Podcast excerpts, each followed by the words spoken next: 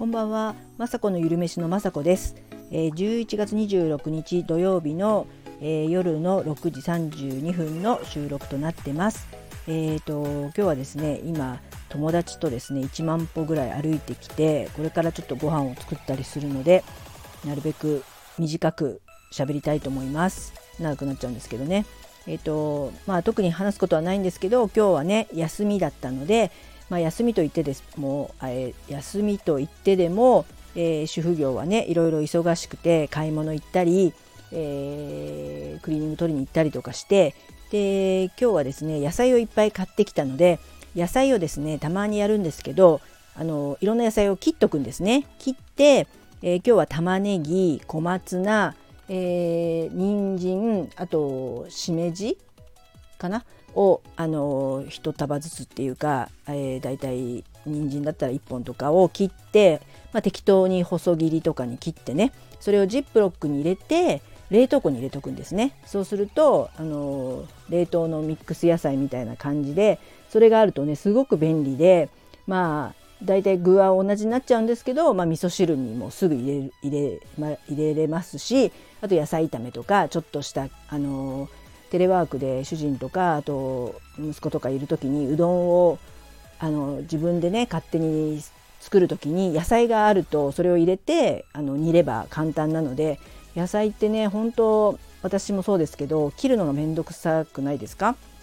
切ってさえあればなんかこうやる気が出るので切っとこうかなと思ってたまにたくさん買ってきた時は切っときます。あのコストコとか行ってもねブロッコリーとか冷凍野菜とかがみんなね買いたくなるの本当分かりますよね。あもうあれを洗って切って茹でてっていう手間がとにかく面倒くさいのでそういうのをね買いたくなりますし私もコストコ行くとね買ったりしてます。はい、であとは、えー、最近ねちょっと大豆を、えー、食事に入れようと思って、えー、水煮をね買うこともあるんですけど、え昨日買ったね有機の大豆の乾燥の豆を買ってきたので今日はそれを、えー、煮ました。えーと、煮るといっても、えーと、なんだかなこう水に浸したりとか鍋を出してきてあの水煮で水から茹でたりとか1時間ぐらい茹でるとかそういう一切面倒くさいことはしたくないので、えー、小豆もそうなんですけどこれは母から教わった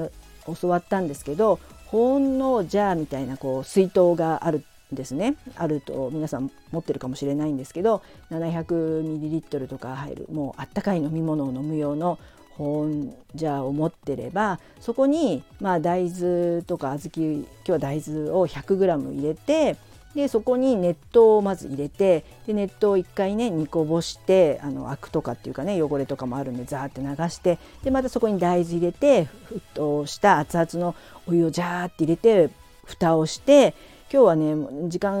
45時間ほっといちゃったんですねそうやってほっとけばいいんですよ。あのまあね煮たら1時間ほどで煮えるとは思うんですけどこうなんかね忙しい時とかに保温しとくともうそれで勝手に大豆が柔らかくなってで水を切ってもうすぐそれでもう水煮のねあの大豆が出来上がりでそれをタッパーとかに入れとくとめちゃくちゃねあの楽というかもちろん買ってもいいんですけどあのサラダに入れたりスープに入れたり何でもねひじきに煮るのにももちろん入れますしえー、とねちょっとねあのフムスっていうやつを作ろうかなと思ってひよこ豆で本当は作るね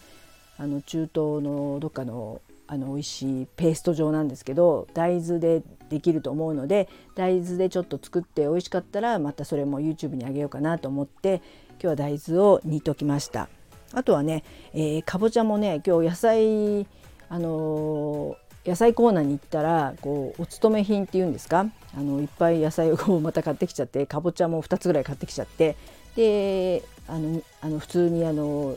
最近やってるハーバード式野菜スープっていうのにもかぼちゃも使いますしでもう一つはちょっとあの人参のしりしり器みたいのでスライスしてなんかガレットみたいなね。よくじゃがいもではやるんですけどこれかぼちゃでもできんじゃないと思ってやってでちょっとあのたまたま私がそのかぼちゃで検索したらかぼちゃとひじきの煮物っていうのが出てきてあひじき入れたらそれは美味しいかもと思ってそのガレットにもひじきをちょっと入れて普通にあとは片栗粉とかまあ、ちょっと米粉とかも入れて塩コショウして、えー、粉チーズ入れてでなんとかまとまりましたやっぱりねじゃがいもはあの何ていうかなじゃがいものでんぷんであのそんなに粉とか入れなくてもじゃがいものでんぷんで固まってねガレットみたいなこうハッシュドポテトみたいのがちゃんとできるんだけどできるんですけどえっとかぼちゃはねそのでんぷんがちょっと少なめなのかなんかパラパラしちゃったので、えー、ちょっと片栗粉足したりとかしてなんとか固まりました。で粉チーズの味とあと塩コショウででひじきもね入っててすごい健康的なガレットができたのでこれもちょっと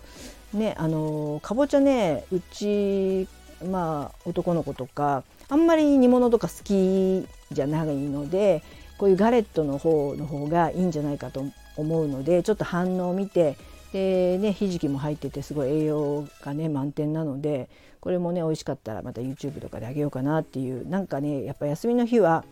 どうせ作るんだったら、まあ、YouTube のそのねネタというかにならないかなっていうので最近は作ってるのでなかなかねあの頭を動かしてますね。すごくあの本当ね料理ってボケ防止になるなってつくづく思います。はい、であとはですね、えーと、昨日ね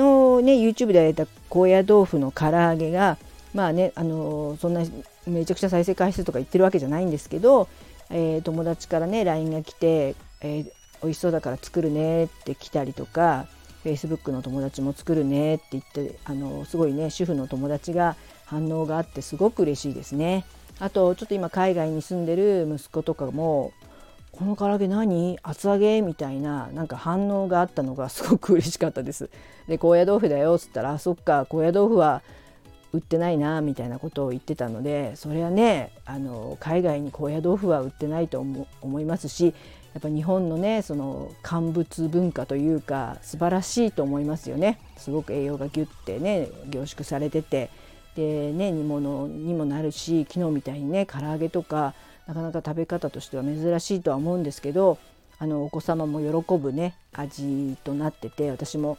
あの高野豆腐最近はもうその唐揚げを作るために買ってます。煮物はやっぱりねあのあんまり人気がないのでうちもね。なので唐揚げしようと思って最近は高野豆腐を買ってます。すごくあの備蓄するといいですよね。あのこれからこれからっていうかあのそういう災害の時とかも乾物はやっぱり家にある程度あると栄養価がね高い乾物ををねいつでも食べれるっていうようにしておきたいななんて思って乾物見つけたら買うようにしてます。あとサバ缶とかもね。はいそんな感じで。で今日は今ね散歩行ってきてもうヘッドヘッドでお腹空いているのでもう今日はこの辺にして、えー、終わりにしたいと思います。いつも本当こんな日記のようなねただ喋ってるだけの配信を聞いてくださり本当に本当にありがとうございます。